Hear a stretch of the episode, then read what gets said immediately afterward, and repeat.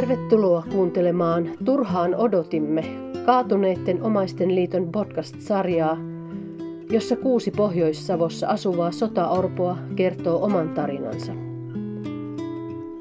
Sarjan on ideoinut Aino Tapaninen, jonka omat tarina kuullaan sarjan ensimmäisessä jaksossa. Turhaan odotimme podcast-sarjan on toimittanut kuopiolainen taiteilija Sari Siltavuori. Sarjan haastattelut on editoinut sekä tunnussävellen säveltänyt ja soittaa Antero Heikkinen. Ensimmäisessä jaksossa Kuopiossa asuva sotaorpo Aino Tapaninen kertoo oman tarinansa. Jakson aikana kuullaan myös laulu Hiljaa, hiljaa ilta on, jota Ainon äiti lapsilleen lauloi. Tämän kehtolaulun on säveltänyt Mikael Nyber ja sen on sanoittanut Jooseppi Mustakallio. Laulun laulaa Sari Siltavuori. Jakson lopussa kuullaan Aidon itsensä kirjoittama ja esittämä runo, joka on omistettu hänen sodassa kaatuneelle isälle. Minä olen Aino Tapaninen. Asun Kuopiossa.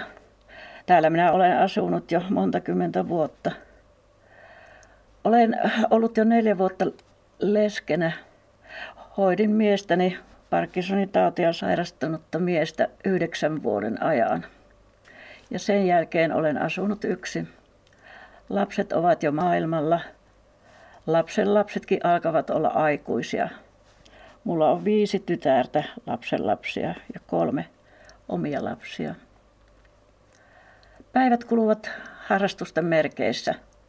Ehkä minä olen niitä ottanut vähän liiankin paljon sen jälkeen, kun omaishoito loppui.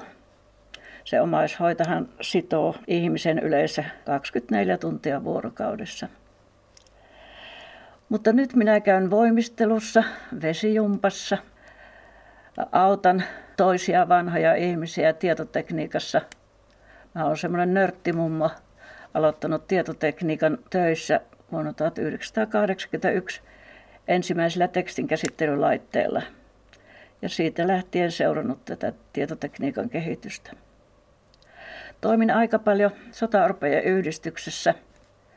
Meillä keski-ikä on noin 82 vuotta ja ymmärrettävästi siellä ei hirveän paljon ole näitä tietotekniikan osaajia.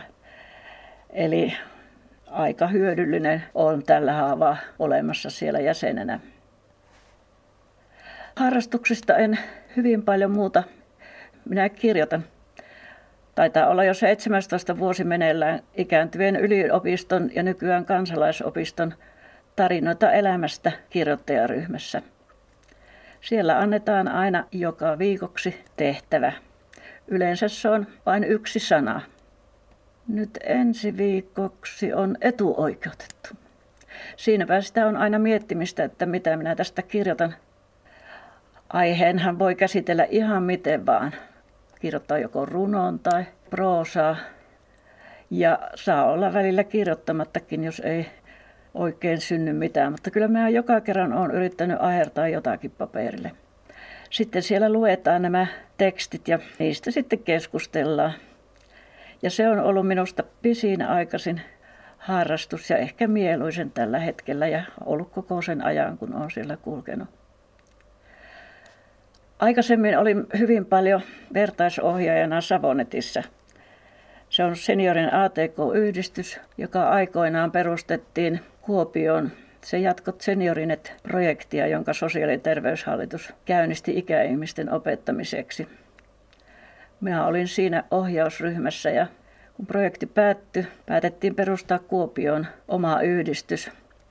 Oppilaat valittiin seniorikursseilta, joita minä olin kansalaisopistolla pitänyt. Olin joutunut tietotekniikan opettajaksi sen jälkeen, kun pitkäaikainen työ SOK-palveluksessa loppui – ja minun olisi pitänyt siirtyä Helsinkiin, mutta en lähtenyt.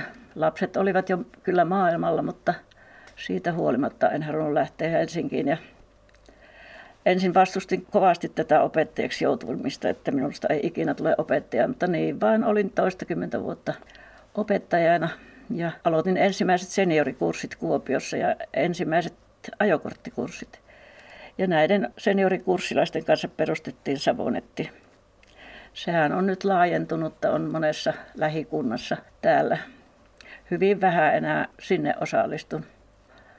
Olen jo tietysti sotaorpo yli 80-vuotias. Eihän meitä alle 80 monta enää ole olemassa. Päivät kuluvat aika nopeasti. Puhelin soi myötään ja lapsen lapset ja omat lapset käyvät tervehtimässä, asuvat kaikki Kuopiossa.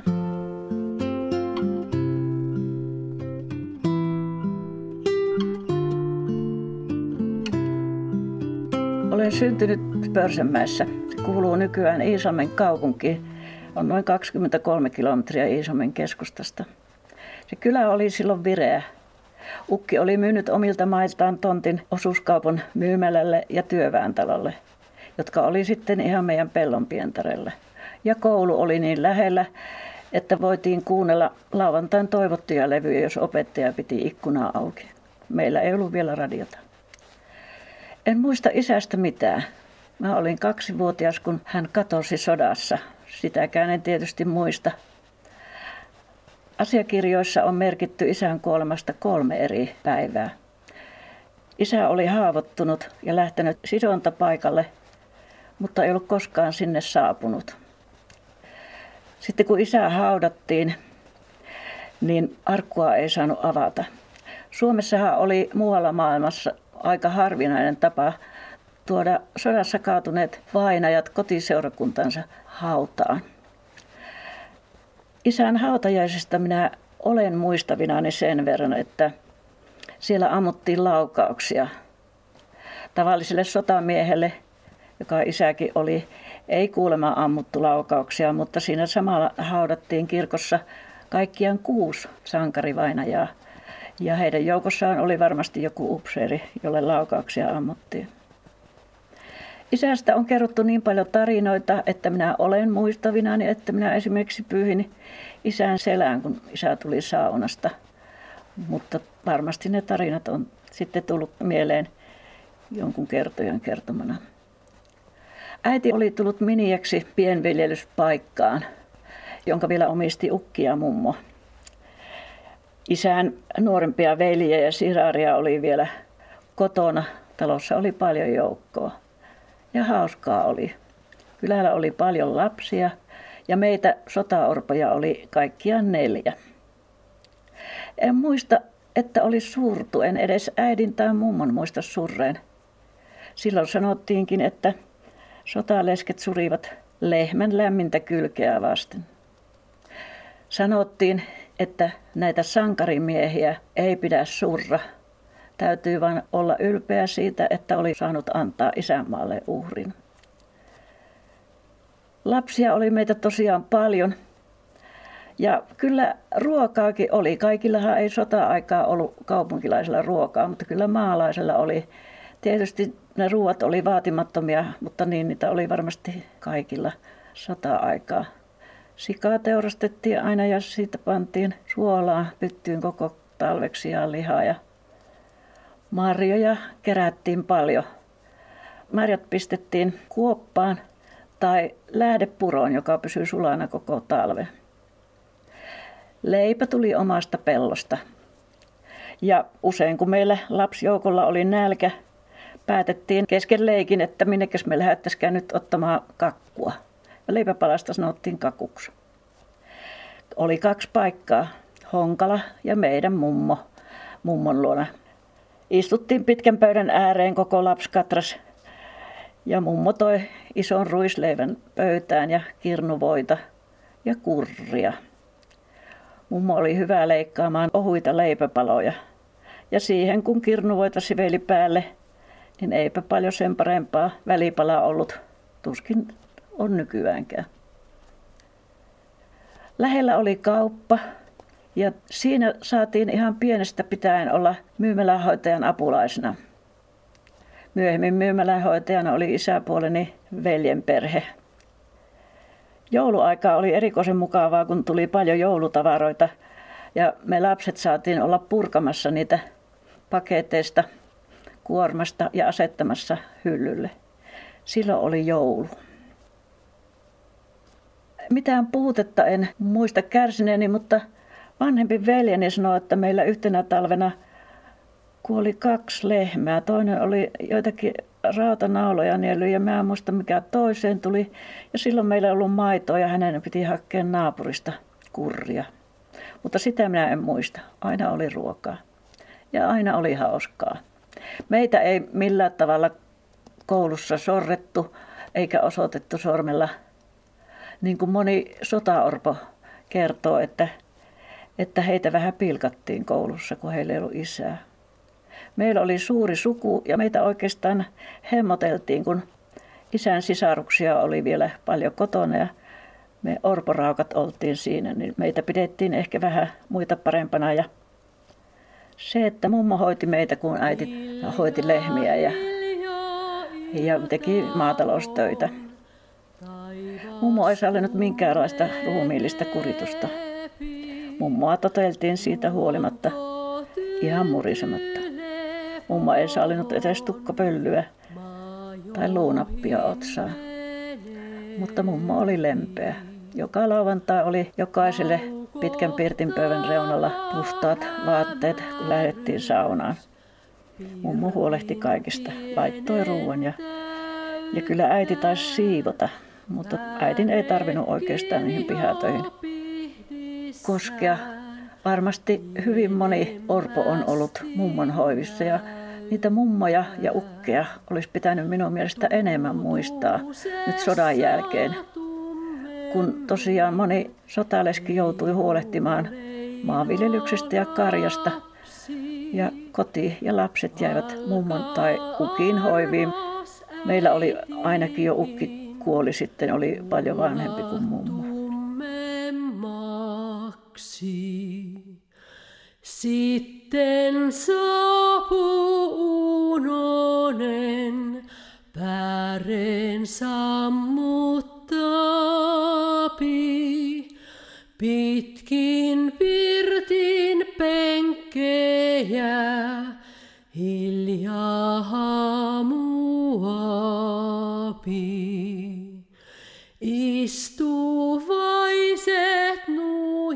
Elämä muuttui aika paljon, kun äiti meni uudelleen naimisiin. Silloin sotalesket saivat niin sanottua myynirahaa. Se oli kahden vuoden eläke etukäteen, jos meni uudelleen naimisiin. En usko, että isäpuoleni metsästi myynirahaa, niin kuin kerrotaan monen sodasta palanneen sotaveteraanin menneen naimisiin sotaleskien kanssa just tämän rahan takia. Mutta ehkä se mahdollisti sen, että minä pääsin oppikouluun, kun äiti sai kerralla aika paljon rahaa. Äiti teki nopeaan tahtiin kuusi lasta tälle uudelle miehelle. Mies ei muuttanut meille asumaan, asuu siinä omassa talossaan noin kuuden kilometrin päässä meiltä. Hänellä oli vielä vanha äiti ja veli elätettävänä, mutta lapsia tuli. Ensimmäinen lapsi oli niin sanottu vaivainen, eli eli kymmenenvuotiaaksi eikä oppinut koskaan liikkumaan muuta kuin pyörimällä lattialla – eikä syömään muuta kuin maitoa ja mehua ja kahvia. No niitä joutui hoitamaan. Minun vanhempi siskoni meni jo 12-vuotiaana niin kauppiastädin luo. Hän ei halunnut hoitaa. Tai mikä siinä nyt sitten olikaan, että hän lähti kotoa ja minä olin hoitamassa näitä uusia lapsia. Se oli aika rankkaa työtä. Mutta kouluhan oli siinä meidän lähellä ja äiti kävi siellä siivoamassakin. Talvisaikaa ei ollut niin paljon niitä maataloustöitä ja opettajat kävivät meillä hyvin paljon. Opettaja oli sanonut äidille, että lähettää joku noista sotaorvoista oppikouluun, että valtio kustantaa sotaorvoille koulutuksen. Mutta valtio ei kustantanut oppikoulua. Silloin oli päätetty, että koulutus kohdistetaan semmoisiin ammatteihin, josta lapset ovat lähtöisin. Ja minä olin maalta. Minun olisi pitänyt mennä jonnekin karjakkokouluun tai jonnekin meijeriköksi tai sillä tavalla. Oppikoulua ei maksettu, mutta äiti laittoi kuitenkin yhden. No ensin piti vanhimman veljen lähteä sinne oppikouluun, mutta hän ei sitten lähtenyt. Hän halusi, että hän ryhtyy maanviljelijäksi isän jälkeen. Mutta myöhemmin hänkin kouluttautui ja lähti kaupunkiin töihin. Minun vanhempi siskoni oli jo siellä pikkupiikana tädin kauppiasperheessä. Ja nuori veli oli vielä niin pieni, että hänestä ei ollut lähtiäksi, niin minä sitten pääsin, minun mielestä pääsin oppikouluun Iisalmeen. Silloin piti hankkia asunto.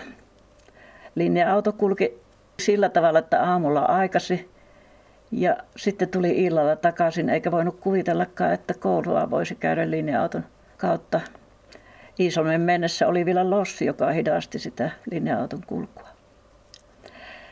Onneksi parempi osaiset sukulaiset ottivat luokseen asumaan. Asuin ensin Serkun luona, Serkun perheessä. Heillä oli omakotitalon tai semmoisen puutalon vintillä yksi huone, jossa oli keskellä lattia uuni.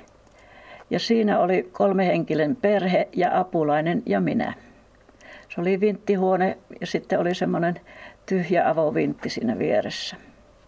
Minulle laitettiin vuode nojatuolien päälle, kaksi nojatuolia vastakkain ja siinä minä sain nukkua. Mä olin hyvin pieni kokoinen, kuin vieläkin. No siihen oli tulossa siihen perheeseen toinen lapsi ja sitten mä joudun menemään Enon luo asumaan. Eno asui kirkonkylällä viiden kilometrin päässä koulusta. Kulin kesäisin pyörällä ja talvella kävelen. Silloin ei ollut jalassakaan kumikengät. Mutta villahousuja oli ja villasukkia ja hyvin tarkeni. Joskus kyytiin otti rovasti Tarvainen. Siinä Enon lähellä oli kirkko ja rovasti ja Eno kuului kirkko johon elimiin, oliko se nyt valtuusto vai hallitus vai mikähän se oli ja tunti hyvin nämä papit. Sillä rovastilla oli auto ja se otti minut joskus kyytiin. No siellä Enon luona, siellä minä joudun nukkumaan olohuoneeseen. Se oli mulle liian hieno. Takan päällä oli Kekkosen kuva. Urho Kekkonen oli yöpynyt joskus siellä. Eno oli maalaisliiton piirisihteeri. Olohuoneessa oli punaiset satiiniverhot ja punainen satiinitäkki oli mulla ja pitsinen päällyslakana. Ei minua siellä nukuttanut, kun mä olin tottunut isossa joukossa nukkumaan. Niin sitten äiti teki mulle olkipatjan ja minä sen patjan toin keittiön hella eteen ja sitten sen isäntäväin makuuhuone oli siinä vieressä ja ovi oli aina auki ja siinä minua nukutti. Päiväksi minä vein sen patjan sitten kellarin rappusiin. Mutta siellä minä olin vain kaksi talvea, kun, tai en kokonaan toistakaan, kun sairastuin. Minun särki aina päätä. Ja äiti vei lääkäriin ja sanoi, että minulla vissi oli anemia, kun semmoisia nättiä punaisia tablettia valkoisessa rasiassa sain lääkkeeksi vitoolia tai jotakin semmoista. Ja lääkäri sanoi äitille, että pitää asunto löytyä lähempää, että, että ei niin pitkää matkaa saa kävellen kulkea varsinkaan talvella. No tämä on tietysti pitkä tarina. Sitten se äiti vuokrasi minulle asunnon semmoiseen huoneeseen, jossa oli kaksi papin tytärtä ja minä olin kolmantena. Ne papin tyttäret söivät siinä talossa. Minä toin aina kottoa maitopeilarin ja ison ruisleivän ja paketin voita ja niitä söin. Maanantaisin kävin aina siinä toisten kanssa syömässä siinä isäntäperheessä. Sitten seuraava asunto oli, Iisalmessa oli semmoinen kuin radioneutro, semmoinen radioliike ja sen isäntä oli insinööri, diplomi-insinööri ja kulki Helsingissä töissä kehittämässä televisiota. Mä muistan, kun hän puhui siitä televisiosta. Ja rouva hoiti tätä liikettä Iisalmessa. Heillä oli iso omakotitalo ja minut oli otettu siihen rouvan seuraksi. Niillä oli kaksi pientä lasta. Asuin heidän olohuoneessaan. Kouluun piti viedä selostus, minkälainen on kouluasunto ja minä pistin sen asunnon mitat siihen, niin opettaja sanoi, että sinähän taidat asua ampumaradalla. No siinä oli paljon kirjoja ja paljon äänilevyjä ja, ja siellä minun piti olla täysi hoidossa sain siellä syöriä ja kun aloin olla tanssiikäinen, niin tulin illalla myöhällä kotiin, niin apulainen oli tehnyt mulle välipaloja ja ne oli keskuslämmityskattilan päällä lämpimässä. En saanut siivota omaa huonetta, apulaisen piti siivota, mutta rouvan kanssa piti lähteä elokuviin silloin, kun rouva halusi. Paksu turkki päällä ja minä istun pienenä siinä vieressä elokuvateattereissa. Siellä olisivat mulle, pitivät rippijuhlat kiinni ja olisivat pitäneet niin kauan, että mä olisin saanut käydä lukion. Olisivat antaneet ilmaiseksi olla, mutta äiti ei siihen suostunut. Vanhempien sisarusten piti päästä kouluun ja he lähtivätkin sitten kauppakouluun ja minä menin kotiin hoitamaan lapsia ja yritin hakea töitä. Kävin sitten myöhemmin kauppaopiston oltuani vuoden verran, tö- kaksi vuotta töissä se aikaa, kun nuo vanhemmat sisarukset olivat koulussa. Ja kauppaopisto Kajaanissa ja sen valtio kustansi kokonaan.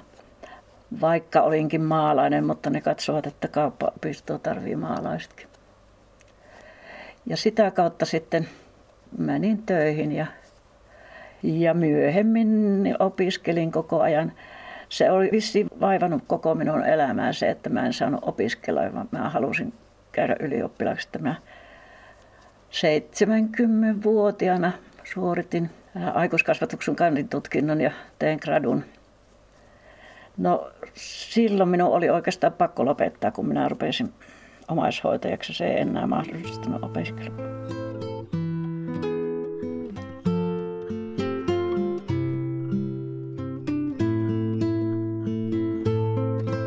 Tein gradun omasta itsestäni, eli omasta elämästäni. Silloin kun minä suunnittelin tätä gradua, niin mä sanoin, että mä teen sen sillä ehdolla, että minä saan tehdä omasta elämästä, kun olen sotaorpo. Mulle sanottiin ensin, että ei semmoinen käy, ei kukaan ole semmoista tehnyt. Mutta sitten mä kysyin Jaa-Pekka Ruusilta, joka on Helsingin yliopiston professori ja, ja erikoistunut tämmöiseen sukututkimusjuttuihin tai johonkin tämmöisiin elämäkertoihin. No minä sain luvan tehdä ja tämän gradun otsikoksi muodostui myöhemmin kylätieltä laajakaistalle. Sotaorvosta tietotyöläiseksi historian suurimmassa rakennemuutoksessa. Se kylätieltä laajakaistalle oli siksi, että mä olin lähtenyt sieltä Pörsämään kyläteiltä, mutta sitten minut oli koulutettu tietotekniikan osaajaksi. SOKlla olin 25 vuotta ja se koulutti minua koko ajan. Ja olin tietotekniikan ammattilainen, möin, koulutin, ajelin ympäri Suomea myymässä koneita ja asentamassa. Olin oikeastaan pioneeria tämän mikrotietokoneen alalla, eli oli olemassa enimmäkseen suurtietokoneiden osaajia ja silloin mikrotietokoneetta piettiin vähän leluna. Ja vähän sen niin katsottiin alaspäin tämmöisiä, jotka osaisivat mikrotietokoneita käyttää. Aloitin tekstinkäsittelylaitteella, mutta nehän oli tietokoneita. Mutta SOK koulutti Jollaksessa Helsingissä hyvin, hyvin tiuhaan ja mä tein SOKn tytäryhtiössä tietoissa töitä. No halusin kertoa tästä sotaorpoudesta ja myös tästä reitistä tietotekniikan ammattilaiseksi. Ja tein siitä gradun. Kerroin siinä, miten sotaorpoja alku ei kuunneltu. Kuulin jossakin tai luvin, miksi sotaorvoista ei ole puhuttu. Silloin oli vielä paljon punaorpoja tämän veljessodan, sisällissodan, miksi sitä nyt sanotaan vapaussodaksi, sen jäljeltä. Ja siinä oli tehty aika iso vääryys. Valkoisten orvot saivat eläkkeen, mutta punaorvoille ei annettu eläkettä. Ja heitä yritettiin sijoittaa semmoisiin perheisiin, jossa riisuttaisiin kokonaan tämä punainen aate heistä pois. Varsinkin tuonne rannikolle sijoitettiin sotaorpoja. No nyt näistäkin punaorvoista on alettu puhua ja sotaorvoista hyvinkin paljon sen jälkeen, kun ensimmäiset sotaorpojen yhdistykset perustettiin. Minä olin perustamassa sotaorpojen yhdistystä Iisalmeen 2005 olen yhä edelleen Iisalmen sotaorpeen yhdistyksen jäsen, mutta sitten olen myös Kuopion sotaorpeen yhdistyksen jäsen. No tästä sotaorpoudesta kerroin siitäkin, miten sotalesket yrittivät tulla toimeen ja miten käskettiin ei surra sankari vainajia, vaan olla siitä ylpeitä, että on saanut antaa uhri isänmaalle. Ja paheksuttiin sitä, jos sotaleske meni uudelleen naimisiin. Äiti oli ollut 29-vuotias jäätyä leskeksi ja oli kuusi vuotta leskenä ennen kuin meni uudelleen naimisiin.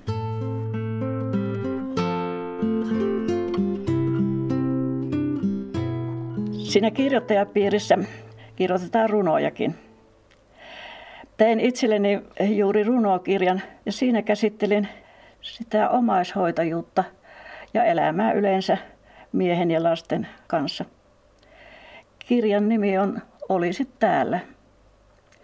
Yksin asuessa ja varsinkin kun olen aika paljon mökillä yksin, niin hyvin paljon miettii, että olisi se mukava, kun vanhoilla päivillä olisi vielä kaveri. Mutta kun ei ole. Mutta hyvin minä silti viihdyn, osaan olla yksin. Luen tässä runon, jonka minä sillä kirjoittajapiirissä olen joskus tehnyt isästä. Tästä on kyllä aikaa, mutta sen verran mä olen tätä päivittänyt, että mä olen laskenut, että montako vuotta nyt olisi isä täyttänyt tai täyttäisi nyt ensimmäinen päivä joulukuuta. Kiitos terveisistä isä. Luin kirjeesi vasta nyt äidin jäämistöstä. Silloinkin on ollut syksy, harmaa kuin manttelisi. On satanut ja satanut. Ikävöit siellä jossakin ja toivot jo pääseväsi kotiin, syystöihin ja vaimosi luo. Milloin saanen sinua syleellä, muuta en vaatisikaan. Mutta jotakin sotaa sinulla myös opetti. En ole ennen osannut antaa sinulle niin suurta arvoa kuin nyt. Nyt tiedän, mitä sä minulle merkitset. Jospa minä pääsen täältä pois, niin silloin puhun sinulle enemmän kaikesta. Koetetaan odottaa. Odotimme. Turhaan. Katosit sodan jalkoihin. En ehtinyt sinua tuntea. Kohta on syntymäpäiväsi. Ensimmäinen joulukuuta. 108 vuotta. Sytytän kynttilän muistoksesi, sankari isäni.